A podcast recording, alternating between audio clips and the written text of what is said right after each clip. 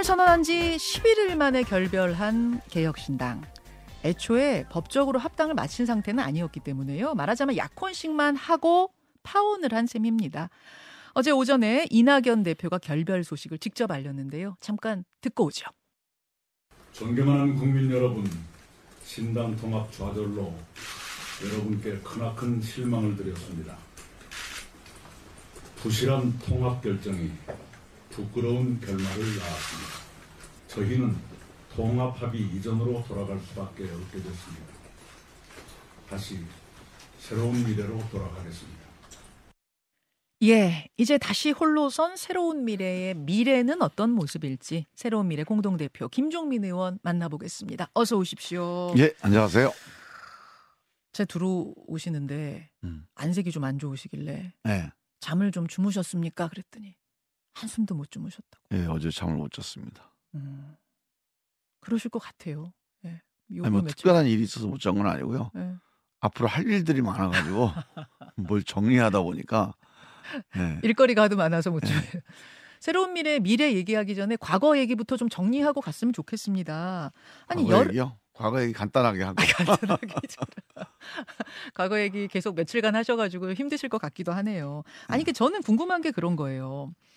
양당제를 타파하고 국민들께 새로운 선택지 좀 드리자. 그리고 양당의 견제 세력으로서 제3지대가 있다는 걸 좀 보여드리자. 이러면서 뭉친 거 아닙니까? 아주 그렇죠. 전격적으로. 예, 그렇게 전격적으로 뭉쳤던 분들이 어떻게 열 하루 만에 음. 이렇게 헤어질 수가 있는가? 왜 이런 파견까지 이르렀다고 보세요? 그거는 국민들께 좀 설명을 해주셔야 될 것 같아요. 그걸 좀 길게 얘기 안 하고 음, 간단하게 말씀을 드려야 되겠는데요. 사실 죄송한 일이기 때문에 좀 구구절절히 길게 말씀드리기보다는 정말 어, 왜 그랬는지를 전달을 좀 드려야 되잖아요. 예. 지금 말씀 주셨듯이 이 양당 기득권 정당 안에서 저희가 제일 힘들어했던 게 음, 이른바 사당 내지는 패권 정당입니다. 양쪽 다 이쪽은 대통령, 이쪽은 당 대표. 한 사람이 하자는 대로 다 하는 거예요. 거기에 대해서 다른 목소리를 내면 뭐 내부 총질이다 음, 또는 비효율적이다 하고 진압을 당하는 거. 이거는 민주주의가 안 된다 해서 새로운 길을 가자고 한 건데 그 점에서 약간 좀 달랐던 것 같아요. 어, 어떻게요? 그러니까 민주주의라고 하는 게 예. 민주주의라는 게 그냥 하나의 수단은 아니거든요. 음, 민주주의는 사실 본질적인 존재예요. 음. 예를 들면 정당이라는 게 하는 일이 뭐죠? 되게 정당은 정책을 추천하거나 음, 인물을 추천하는 일을 합니다. 어허. 정당이 궁극적으로 모여가지고 하는 일은 국민들한테 네. 정, 정책과 인물을 추천해서 공무를 맡기는 거예요. 국회의원이든 대통령이든 단체장이든. 예. 이 정당 정책과 인물의 추천을 사실 이게 정당의 본질적인 기능인데 음. 정책 결정은 이준석 대표에게 정권이 인물 추천은 김종인 공관위원장의 전권이 저는 이 얘기 이 논의가 진행되는 걸 보고 상당히 적응이 안 됐어요. 김종인 비대 전 비대위원장한테 인물 추천 전권을 주자 이런 논의도 있었어요. 예, 그런 논의가 진행이 돼서 그러니까 이 두 가지 논의가 이제 동시에 진행이 됐는데 예. 이대로 가면 이거 내가 왜 신당을 했나? 어, 지금 우리 민주당도 보면 이재명 대표가 공천 정권을 위임받은 거 아닙니까 사실? 음. 그래갖고 막 사천을 하고 있어요. 아, 그렇게 보세요. 그래서 결과가 국민들한테 이제 아마 심판 대상이 될 겁니다. 사실 국민의힘도 지금 공천이라는 게 한동훈 공천이냐 윤석열 공천이냐 이 차이만 있지 이것도 역시 정권 위임이나 마찬가지입니다. 어, 그이 양당이 이런 짓을 한 거에 대해서 우리가 새로운 세계를 열어보자고 한번 시작을 한 건데 사람만 달라졌지 하는 방식은 민주주의에서 탈선한 방식은 똑같다.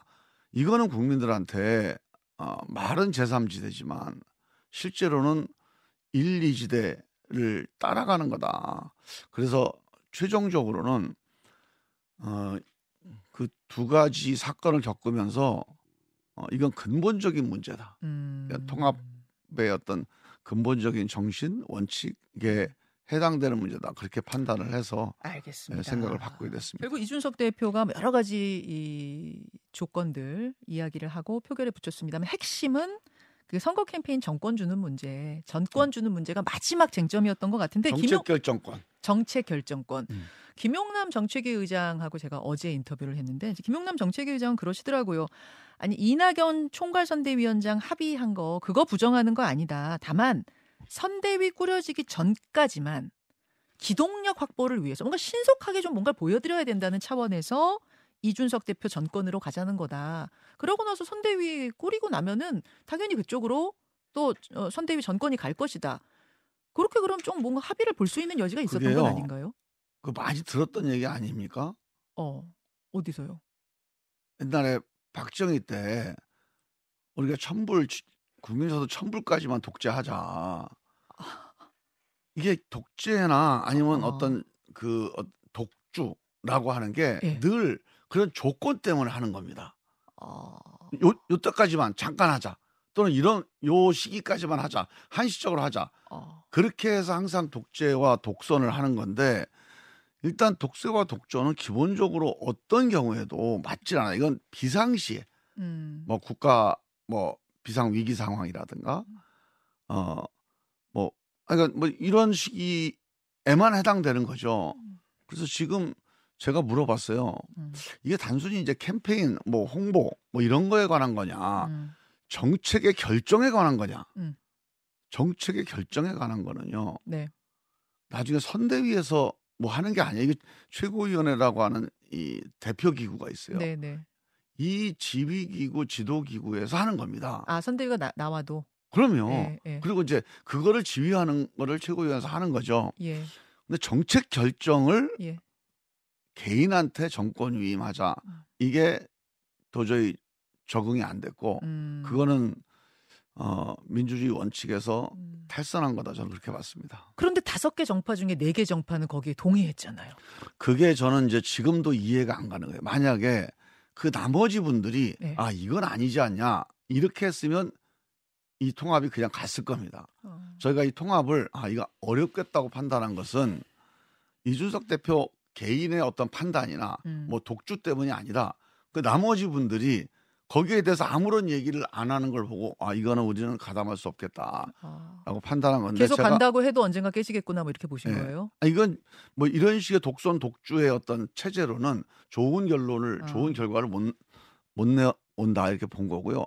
그 전날 제가 그 양쪽 분들한테 전화로 양해를 구했습니다. 아 물어봤어요. 음, 음, 뭐라고요? 자 이준석 대표가 이런 걸 원합니다. 그러면 이 문제에 대해서 저는 한 가지만 음.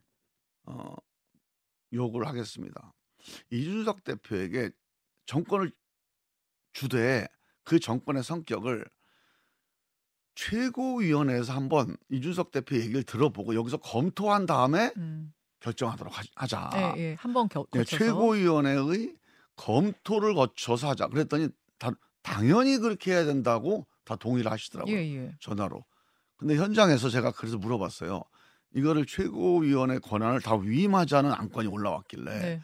최고위원회 검토를 거쳐서 이준석 대표가 집행하도록 하자. 음. 이렇게 문안을 고쳤습니다. 예, 예.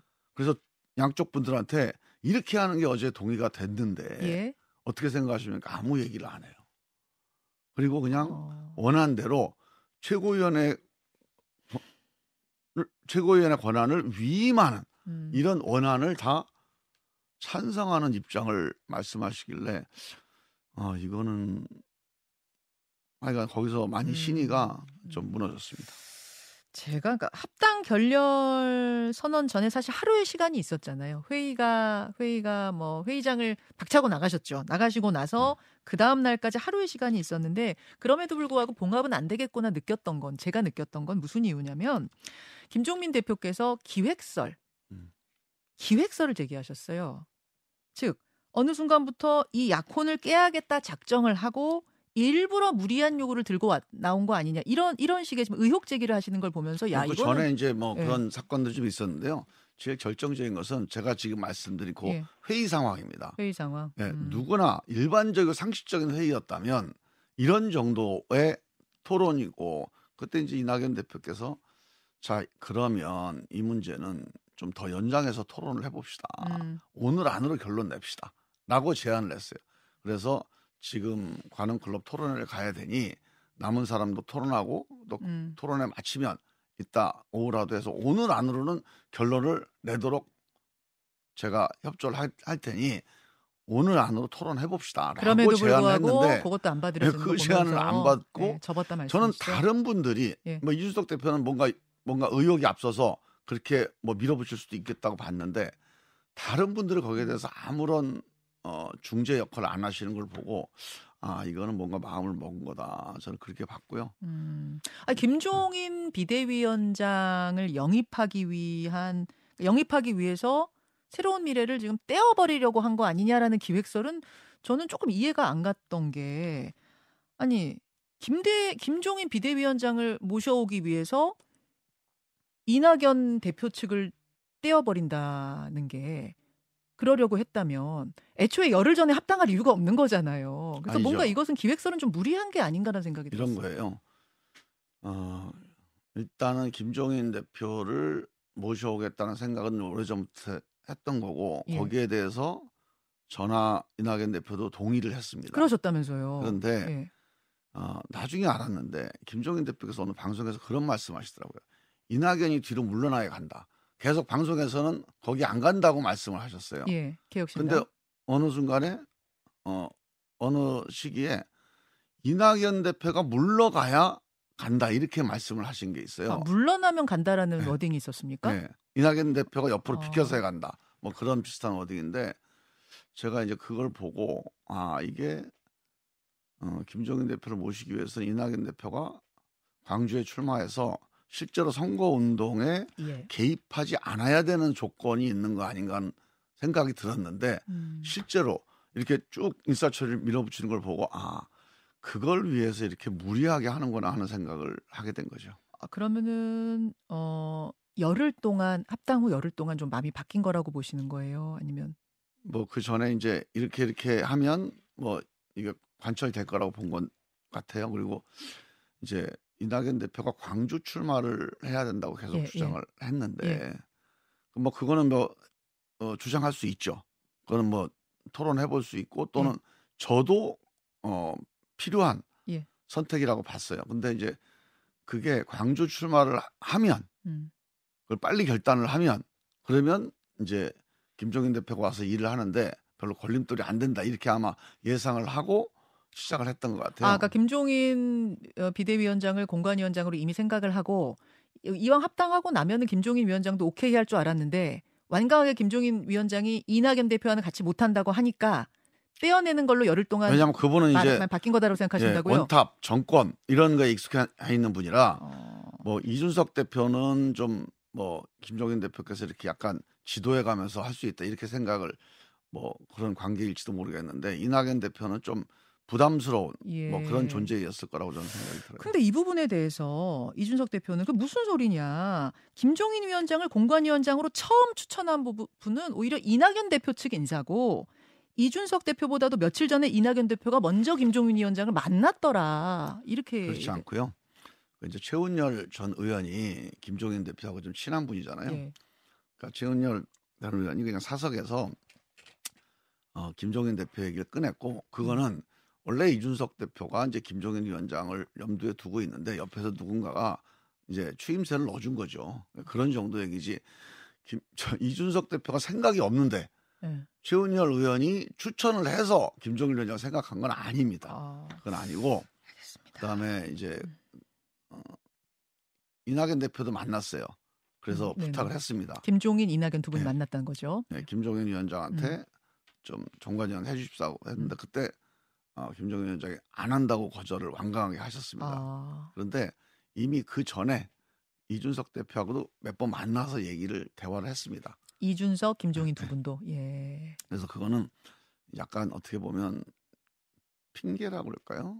그러니까 그럼- 사실은 아닙니다. 그럼 모시고 싶은 마음은 양쪽 다 있었던 건 맞, 맞는 거고. 저희는 그러니까 이런 식으로 전권을 위임하는 방식은 그건 아니고 아니고. 음. 그래도 민주적인 절차를 기본적으로 만들어 놓고 전체적인 거 이거를 관리하고 지휘하는 역할을 맡긴 알겠습니다. 건데 알겠습니다. 나머지 분들은 음, 그런 거 저런 거 다 떼고 백지 위임으로 정권을 맡기자. 그건 동의할 뭐수 김종인. 위원장에 대한 선호 문제는 아니고요. 알겠습니다. 예, 그 아니 절차에 대한 문제죠. 지금 어떤 분들은 아니 이미 파혼하기로 한 마당에 이런 책임 공방이 무슨 의미가 있느냐 이런 분들도 계시는데 사실 이분 오늘까지만 여기까지만 하시죠. 아니 그리고 이분들은 앞으로도 정치할 분들이기 때문에 파경의 책임을 어느 정도는 좀 투명하게 가리는 일도 중요해서 책임보다는 예. 아, 나중에라도 이게 교훈으로 삼기 위해서는 음, 어떤 경과가 있었는지는 좀 사실관계는 정리를 해놓고 가는 게 좋겠습니다. 알겠습니다. 저희가 곧 이준석 대표도 출연 약속이 돼 있어요. 그러니까 그쪽에도 이야기를 또 직접 들어보기로 하고 지금 재결합 가능성은 없죠, 대표님. 저는 지금 말씀드린 정책 결정과 예. 인물 추천을 전 개인에게 정권이 임하는 그런 정당은 갖지 못합니다. 음, 예.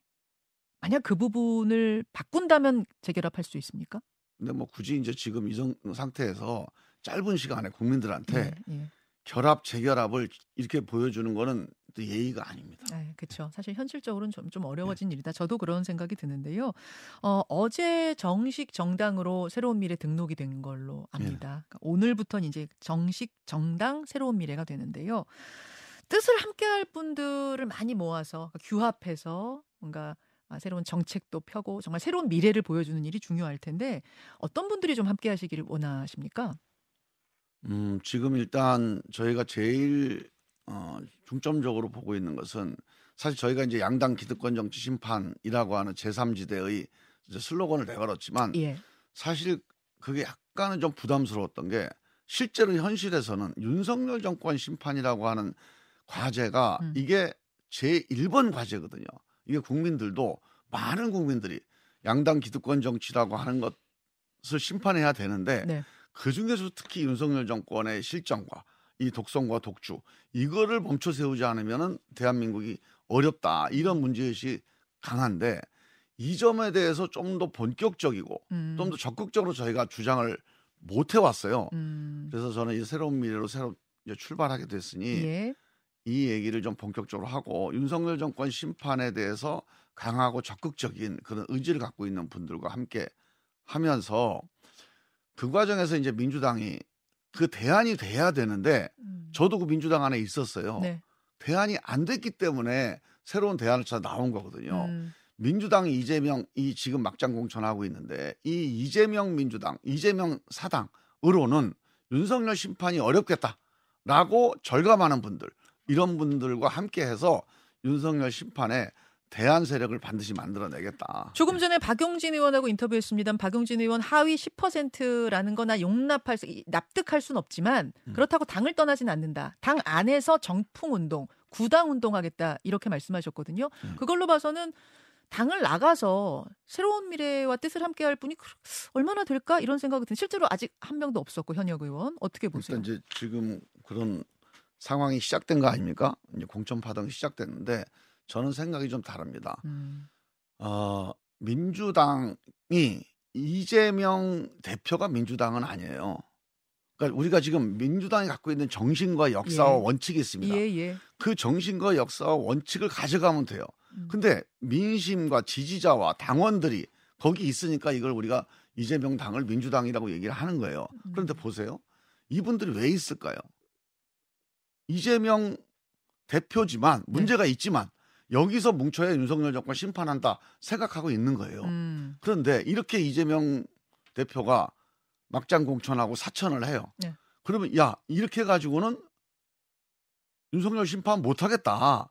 이렇게 민심이 저는 흔들릴 거라고 봅니다. 어. 그럼 이분들이 갈 데가 없어요. 자, 음. 그런 분들이, 그러니까 저는 실제로 있느냐라는 질문을 드린 거거든요. 네. 뭔가 통화를 한다든지 의견 타진 있습니다. 예. 있습니까? 네. 아, 얼마나 계십니까? 그거는 제가 말씀드릴 수는 없고요. 저도 잘 모릅니다. 그런데 음. 어, 지금 민주당에서 이 어, 이재명 사천에 어, 뭐 희생이 된 분들 또 이재명 사천이 이 정말로 민주당을 망가뜨리고 있다고 문제의식 갖고 있는 분들이 어떤 분은 박용진 의원처럼 그래도 여기서 남아서 경선해 보겠다. 어떤 분은 이건 결단을 해서 우리 음. 공동으로 힘을 모으자 음. 이렇게 나뉘어져 있습니다. 네. 근데 제가 이제 그분들께 제가 박용진 의원하고 통화를 했습니다. 예. 그 뜻은 좋지만 개인적으로 할 수 있는 일이 아니다 이거는 기본적으로 힘을 모아서 대처를 하고 이, 이 이재명 사천으로 떠나는 민심들을 함께 담아내야지 아, 나는 개인적으로 우아하게 난 여기서 설득하고 계시단 어, 당을 말씀이군요. 살리기 위해서 음. 뭐 그냥 경선하겠다 그거는 개인적으로 그렇게 살아남는들 이 문제를 못 고치면 음. 그게 되질 않는다. 당원들과 민심이 저는 조만간에 떠날 거라고 봐요. 왜? 이거 윤석열 심판을 못해 이래가지고는. 그래서 그런 말에 지금 어, 마음을 결정할 분들이 곧 나올 것이다. 그런 말씀으로 예, 대화는 될까요? 하고 있는데 아마 그분들이 다 이런 고민들을 하고 있을 겁니다. 예. 그 고민의 결과를 좀 지켜 봐야 될 것 같아요. 여기까지 오늘 말씀 듣죠. 새로운 미래 김종민 공동대표님 고맙습니다. 예.